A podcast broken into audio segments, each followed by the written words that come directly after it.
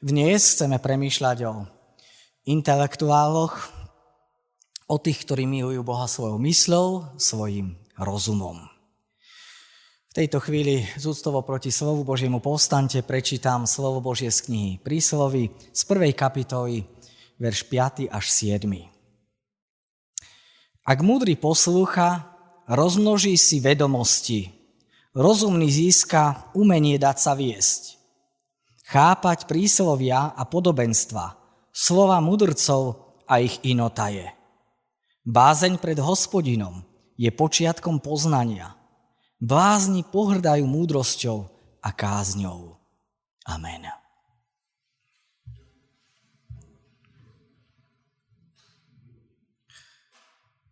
Prežíváš Božiu blízkosť vtedy, keď sa o Bohu dozvieš niečo nové?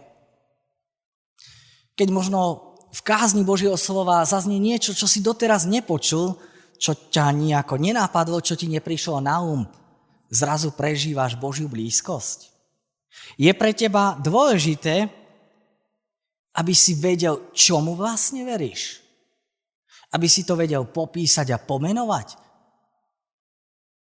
A vadí ti, keď sa možno spoločenstvo veriacich príliš nejako sústredí na nejaké pocity, alebo na nejaké duchovné skúsenosti? Ak ste možno vo vnútri si odpovedali na tieto otázky áno, tak pravdepodobne aj vy patríte medzi tých intelektuálne založených kresťanov. Môžeme povedať, že aj pán Ježiš zdôrazňoval úlohu intelektu, rozumu, keď on povedal, že máme svojho Boha milovať nie len celým srdcom, celou dušou a celou silou, ale aj celou mysľou. Veriaci intelektuál skutočne vie, že pokiaľ sa o Bohu nedozvie možno niečo nové, tak jeho vzťah s Bohom stagnuje. Zdá sa mu, že nejako nenapreduje. Boha teda máme milovať skutočne aj svojou mysľou. A naša kultúra si mysel z pravidla nespája s láskou a oddanosťou. Možno to znie až tak zvláštne, keď pán Ježiš hovorí, že miluj Boha celou mysľou. My si milovanie, lásku, oddanosť vôbec nespájame s mozgom, s rozumom, s mysľou. Zajtra je Valentína a viete, na Valentína sa dávajú srdiečka, čokoládové srdcia Neviem, či niekto z vás už vôbec videl, že by niekto vyrobil čokoládový mozog. A že by ste možno také niečo darovali svojej manželke. Ja som zatiaľ nevidel, že by sa čokoládové mozgy vyrábali, ale tie srdcia áno. Skutočne v našej kultúre s láskou sa mnohokrát spája iba srdce. Ale ten biblický pohľad je iný. Z biblického pohľadu by však možno takýto čokoládový mozog bol úplne na mieste. Mysel je jedným z kľúčových prvkov v našej láske k Bohu. Nevždy si to uvedomujeme, ale je to tak. V kresťanstve je veľmi dôležité milovať Boha aj svojou mysľou. Akýkoľvek typ či druh kresťanstva, ktorý v podstate odmieta či dokonca možno nejako očierňuje dôležitosť myslenia, nezodpovedá svedectvu písma. Áno, kresťanstvo nie je len pre intelektuálov, kresťanstvo je aj pre úplne jednoduchých ľudí, ale napriek tomu my nemôžeme popierať význam rozumu myslenia, alebo to odmietať. Skúsme sa teda pozrieť na ten biblický pohľad na intelektuál. To je prvé, čo si všimneme, lebo skutočne Biblia hovorí na mnohých miestach o rozume, o intelekte, v podstate ani všetky sa nedajú vymenovať. Ja len poviem, že keď Mojžiš požehnával to pokolenie Levítov, Levíti to bol jeden z tých 12 kmeňov a oni boli vlastne kňazi, oni boli oddelení na službu Bohu. Keď ich on požehnával, tak o tom pokolení povedal, Jakoba budú učiť tvojim pravdám a Izrael tvojmu zákonu. Čiže leviti sú tí, ktorí majú vyučovať, ktorí majú učiť, vzdelávať, ktorí majú rozvíjať tie intelektuálne schopnosti. Levíti boli oslobodení, môžeme povedať doslova, od ostatných povinností. Leviti nemali na starosti žiadnu inú prácu. Iba venovať sa štúdiu a premýšľaniu nad Božím slovom a učiť Boží ľud Božiemu slovu. Čiže mohli skutočne sa tomu venovať, venovať sa štúdiu, vyučovaniu, teda milovaniu Boha svojou mysľou. Možno, keď rozprávame o múdrosti, tak hneď vás napadne ten, o ktorom sa hovorí v starej zmluve, že bol jeden z najmúdrejších ľudí na svete. Zrejme mnohých z vás napadne, že to je Šalamún. Mnohokrát aj my povieme, že si múdry ako Šalamún. Skutočne o Šalamúnovi Božie slovo hovorí, že on miloval hospodina svojou múdrosťou. Zároveň o ňom hovorí, ako, o, ako on úžasne používal tú svoju myseľ, ako úžasne používal svoju múdrosť. Dokonca vidíme, že Šalamún tú svoju myseľ neomedzoval len na tú, mohli by sme povedať, takú náboženskú múdrosť, ale on v podstate sám hovorí, že skúma celý svet, skúmal prírodu, skúmal veci okolo neho, lebo on vedel, že Boh je všade, že Boh je aj v tom stvorenom svete. A od tej Šalmúnovej múdrosti išli veľké chýry a mnohí jej načúvali, a zo všetkých národov dokonca prichádzali, aby sa ním dali učiť, učiť a aj mnohí králi si vážili tú Šalamúnovú múdrosť. Slova múdrosti môžu byť e, podstatnou zložkou uctievania Boha. Môžu nás viesť k uctievaniu podobne, ako sme to počúvali aj v tom starozmluvnom texte, v žalbe, ktorý som čítal, Ehm, v tom 49. žalme, kde sa hovorí, čujte to všetky národy, naslúchajte všetci obyvatelia zeme, pospolity i poprední. Napospol bohatý aj chudobný, moje ústa hovoriť budú múdrosť. A rozjímanie môjho srdca bude rozumné. Dôležitou súčasťou skutočne každej jednej bohoslužby môžeme povedať všeobecne, kdekoľvek na svete je kázeň Božieho slova. Teda vyučovanie, vzdelávanie Božieho ľudu. Kázeň, ona nenasleduje pred uctievaním ani po uctievaní. V mnohých cirkvách to nejako takto rozdeľujú, ale my musíme vedieť, že samotná kázeň je uctievaním. Áno, ona je vyučovaním, ale zároveň to je uctievaním Boha kde ho chválime a vyvyšujeme. A keď ešte zostaneme pri starej zmluve, tak dosť veľká časť knihy príslovy e, v podstate zdôrazňuje, aká je múdrosť dôležitá. Samotná kniha príslovy patrí do tej múdroslovnej literatúry v starej zmluve a nás príslovia vyučujú, ako máme cvičiť svoju myseľ v milovaní Boha. Práve tento text, ktorý som vybral, na ktorým premyšľame, presne o tom hovorí.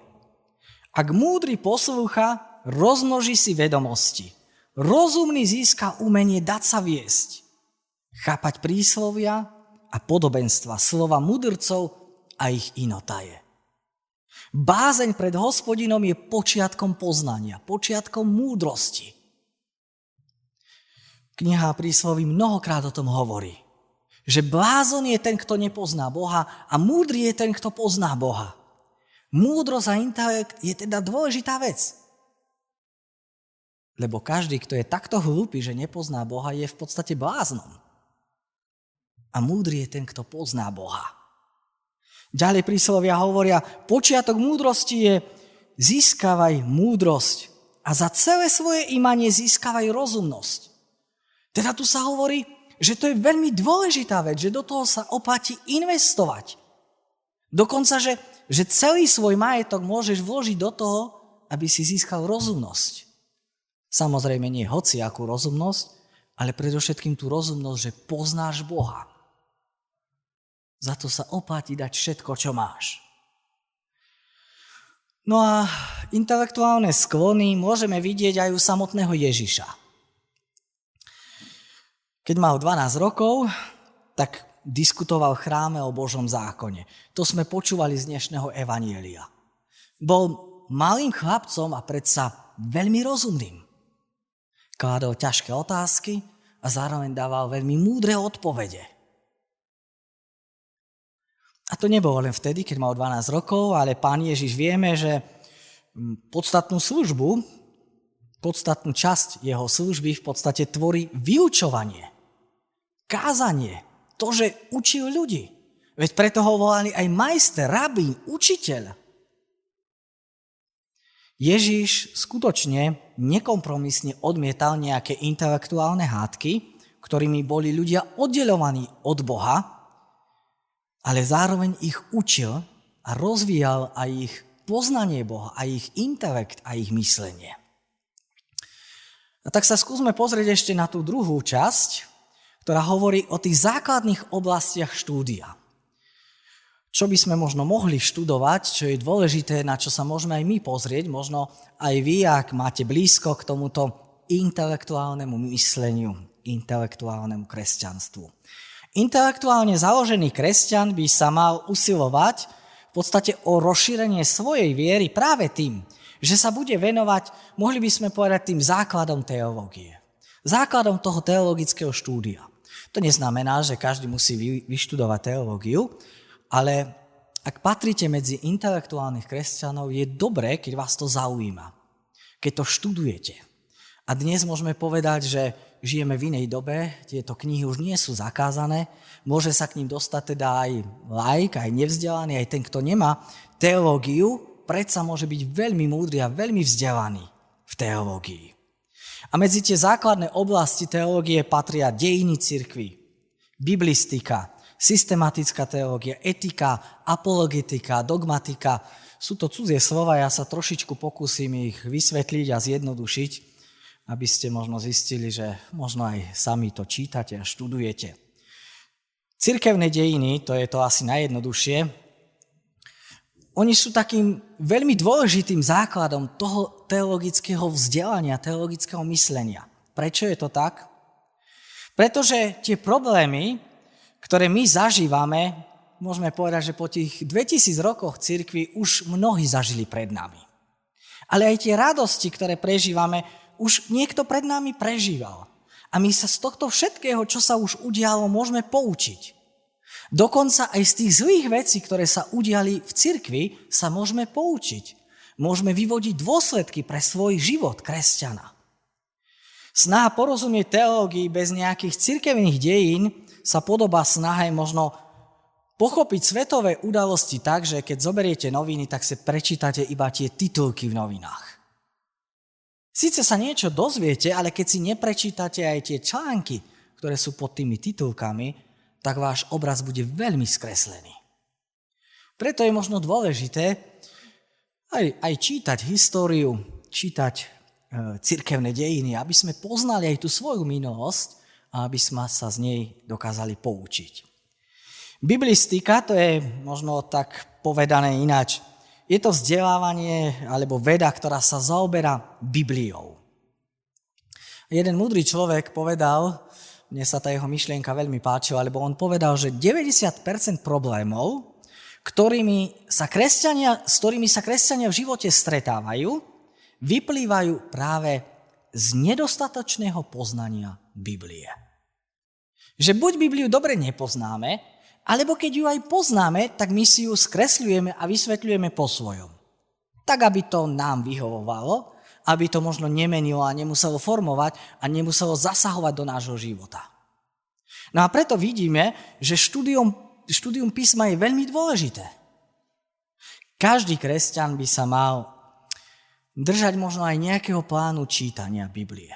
Ja to veľmi odporúčam, aby ste si možno našli nejaký plán. Dnes žijeme v digitálnej dobe, môžete si e, nájsť aj e, aplikácie, v ktorých sú plány, ktoré možno vám aj dokážu pripomenúť, že dnes si zabudol čítať Bibliu, nájdi si na to čas, alebo si ich viete vytlačiť. Skutočne, alebo si môžete sami urobiť plán. Ak by ste chceli za rok prečítať Bibliu, stačia tri kapitoly denne a za rok aj trošičku ju prečítate. Ak by ste čítali 3,5 kapitoly denne, máte za rok prečítanú Bibliu. Ak by ste čítali kapitolu denne, tak 3 roky aj pár mesiacov a Bibliu máme prečítanú.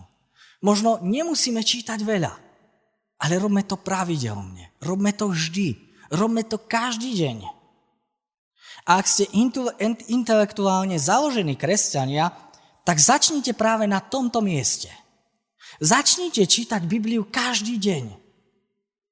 To denné čítanie písma by sa ale malo um, týkať nielen tých intelektuálne založených kresťanov, ale všetkých kresťanov.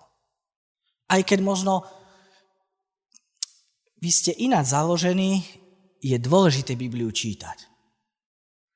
Máme na to mnohé pomôcky, možno tesnou bránou môžete čítať.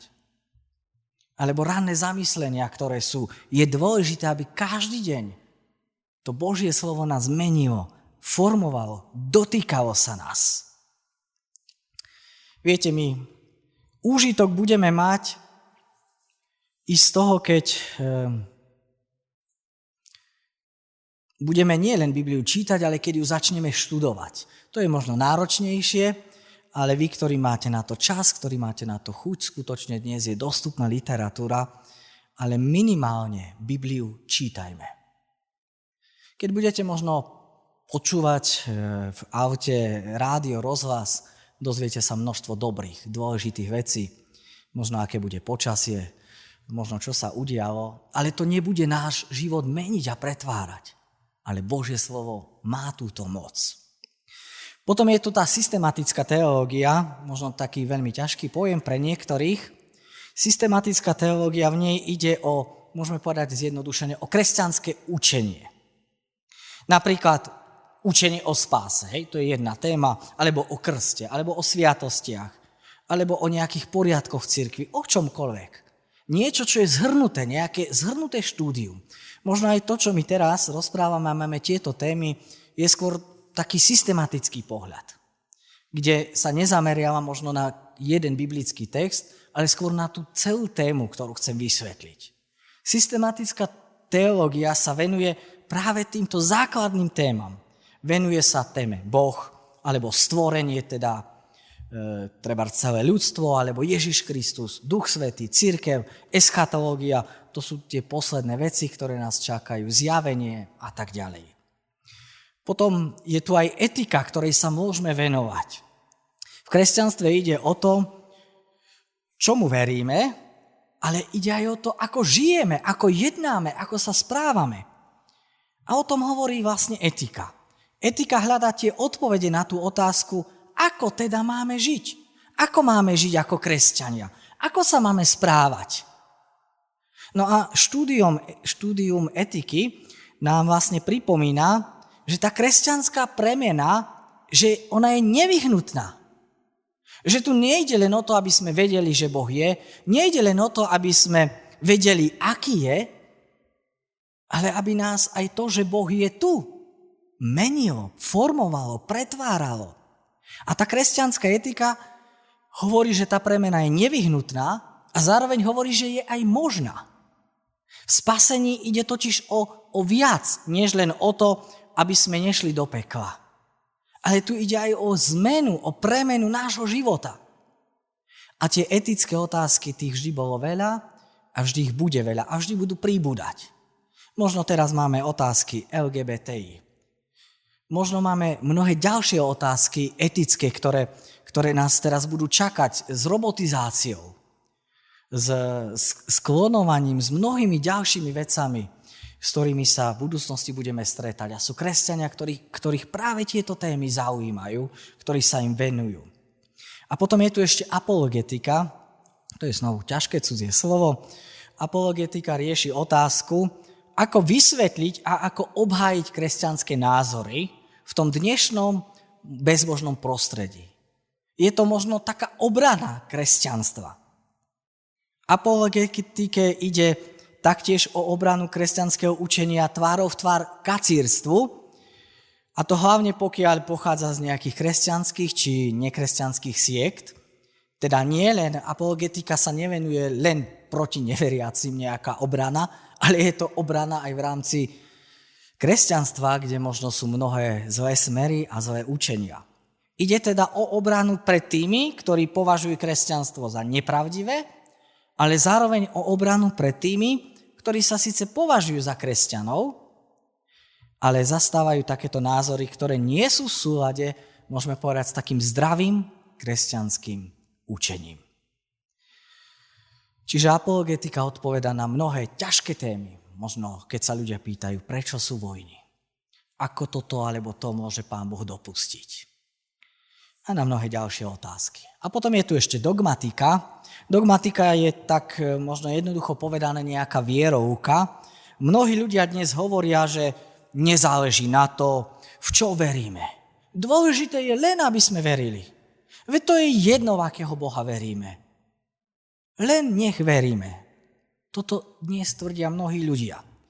Ale v dogmatike sa dozvedáme, že nestačí v niečo veriť. Nestačí v niečo, v hocičo. Pretože takáto cesta nás môže priviesť do zatratenia.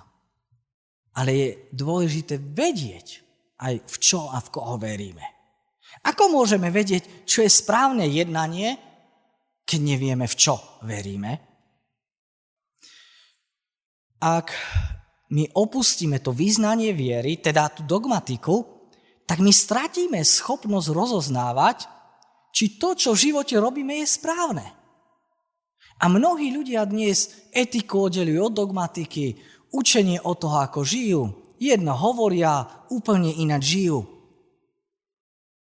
To, čo si myslíme o Bohu, to však určuje to, ako mu slúžime.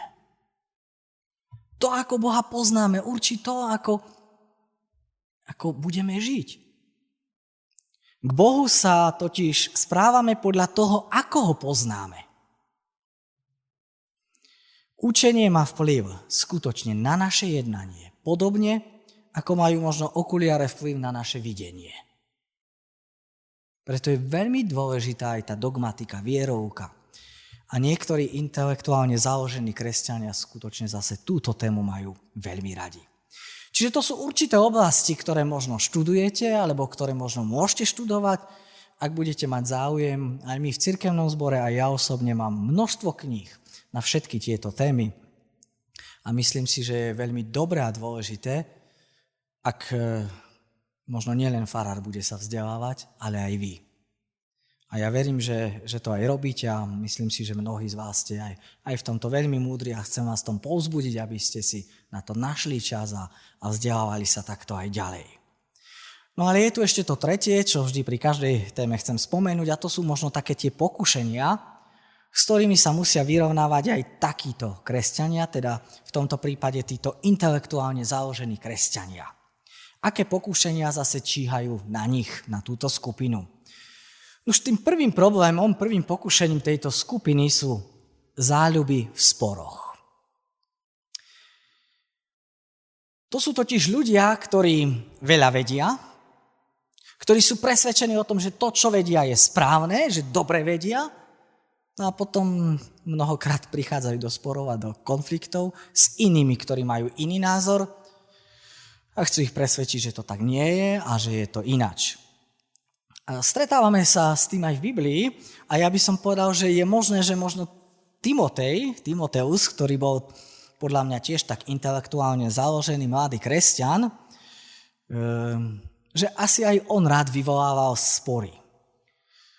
Možno sa pýtate, prečo toto tvrdím o človeku, hej, ktorý je v Biblii, prečo si toto myslím. Nuž, ja si to myslím preto, lebo Apoštol Pavol mu písal listy a v týchto listoch na mnohých miestach, skutočne na viacerých miestach sa Pavol venuje takou výstrahou, tak, takému varovaniu pred hádkami, pred spormi, pred tým, aby Timoteus nešiel do konfliktov, aby sa vyhýbal sporom a hádkam v cirkvi. Preto si myslím, že Timotej bol skutočne intelektuál, veľmi múdry, zrejme mnohým veciam veľmi dobre rozumel a preto sa dostával aj do konfliktov s tými, ktorí mali iný názor. Prečítam vám zo pár častí z týchto listov. Treba s 1. Timoteom v prvej kapitole 4. verši sa píše A nepre, nepredržávaj sa bájok ani nekonečných rodokmeňov, ktoré nepomáhajú skôr, ktoré napomáhajú skôr hádky ako Božie správovanie spásy z viery. A on potom aj ďalej hovorí, že práve takíto ľudia, Pavel hovorí, ktorí vyvolávajú tieto hádky a spory, že o nich platí, že takýto človek je nadutý, i keď nič nerozumie, trpí na hašterivosť a slovné hádky, z ktorých vznikajú závisť, zvády, rúhania, zlé upodozrievania, trenice ľudí, porušených na mysli a zbavených pravdy, ktorí sa domnievajú, že poboznosť je ziskom. To je znovu v prvom liste Timoteovom 6. kapitole. Ale aj, aj v druhom liste Timoteovi znovu Pavol veľmi podobne hovorí, treba z druhej kapitole hovorí, na nič hodné a bláznivé sporné otázky zavrhuj, veď vieš, že vyvolávajú len zvady. A pánovmu služobníkovi sa nepatrí vadiť, ale byť prívetivým ku všetkým spôsobným, vyučovať a trpezlivo znášať krivdy. Protivníkov nech e, krotko karha, či by im Boh nedaroval pokánie aby poznali pravdu. Tak vidíte, že Pavol si možno, že uvedomoval, že Timotej má príliš veľkú záľubu v napravovaní druhých. My totiž veľmi ľahko môžeme dospieť e, k bodu, kedy už prestávame učiť a kedy sa začneme hádať. A viete, takýchto vecí je strašne veľa aj v našej cirkvi. Treba len taká primitívna vec. Pri požehnaní mnohí farári povedia, že pri požehnaní povedia od teraz až na veky. Ale viete, keď poviete od teraz, ako keď ste povedali, že doteraz Pán Boh s nami nebol. Čiže mali by skôr povedať teraz. Alebo poznám jedného farára, ktorý mal obrovský problém, e, pretože prišiel do cirkevného zboru po inom farárovi a veľmi ho to rozúrilo, pretože pri modlitbe pánovej sa treba modlili, že Otče náš, ktorý si na nebesiach a nie Otče náš, ktorý si v nebesiach. Áno, je jasné, že Pán Boh nie je na, ne- na nebesiach. On nesedí na nebi, on je v nebi. Ale zároveň si myslím, že takéto veci by nemali slúžiť k hádkam, k sporom, a, a takýchto vecí je skutočne obrovské množstvo. A Pavol práve preto upozorňuje aj Timotea, aby sa nehádal pre takéto e, možno primitívne, nepodstatné veci. E, mali by sme si ale dávať pozor, aby sme skutočne neprekročili túto možno takú tenkú hranicu, keď áno, máme možno pravdu, ale na druhej strane, keď môžeme ľuďom ublížiť, odviezť ich od Boha. Lebo tie rozhovory, ktorým chýba láska, teda také, kde nám ide o to, aby sme druhého porazili a nie o to, aby sme mu možno dobre poradili, tie sa určite Pánu Bohu nepáčia. A podobne priamy bol apoštol Pavol aj k druhému mladému spolupracovníkovi Týtovi. Nebudem už čítať príklady. Kresťan, kresťana sa dá skutočne poznať podľa lásky, podľa odpustenia. A nie podľa toho, že, že sa možno píši svojimi vedomosťami. Čiže to je taký prvý problém, záľuba v sporoch týchto ľudí. Potom je tu druhý problém, uprednostňovanie vedomosti pred činmi. To je druhý problém tejto skupiny intelektuálnych kresťanov. Intelektuáli nesmú zabúdať na to, že vedieť, čo je správne, nemôže nahradiť to správne konanie, tie správne činy. Naopak, keď vieme, čo je správne, o to viac sme povinní aj svoj život uviezť do súladu s týmito slovami. Čiže to je druhý problém, uprednostňovanie vedomosti pred činmi, pred životom viery. No a potom je tu ešte tretí problém tejto skupiny a to je pícha. Tí, ktorí majú bystrú myseľ, tí skutočne bývajú mnohokrát pyšní. Niektorí ľudia ako by si nedokázali odpustiť neustále upozorňovanie na nejaké intelektuálne nedostatky druhých. Máme pocit možno, že, že potrebujú neustále dokazovať svoju intelektuálnu nadradenosť, aby potom možno mali dobrý pocit sami zo seba. Preto vždy kritizujú, upozorňujú, hovoria, toto si zle, toto nie je tak, toto je inač. Ak vás Pán Boh eh, vybavil takou neobyčajne dobrou myslou, pamätajte na to, že vám ju dal preto, aby ste ju zapojili do služby cirkvi. Nie preto, aby ste možno vynikali nad ostatnými. Človek, ktorý má nádherný hlas, môže byť napriek tomu možno protivný, keď spieva v nevhodnú chvíľu. Niekto, komu to dobre myslí, môže byť skutočne ostatným kameňom úrazu, keď nerozoznáva miesto a čas, kde má svoj intelekt za, zapojiť. A ja som vďačný za mnohých z vás, že skutočne premýšľate o týchto veciach. Že aj vy ste na tom intelektuálne dobre. Všetci sa musíme varovať aj pred týmito eh, rizikami, ktoré hrozia aj tejto skupine. Prešli sme teda niektoré skupiny, tých skupín by mohlo byť o mnoho, o mnoho viac, pretože my ľudia sme rôzni. A ja som tieto témy začal práve preto, aby sme si uvedomili, že sme rôzni. Preto možno, keď niekto je iný, nemusíme ho hneď odsúdiť. Nemusíme ním hneď pohrdať. A možno konec koncov je dobre, keď sme iní, pretože vtedy môžeme rásť. Pretože jeden to ťaha tak, druhý inak, ale ak budeme spolu fungovať, tak to môže byť pre dobro církvy, pre dobro církevného zboru, pre dobro nás všetkých. Amen.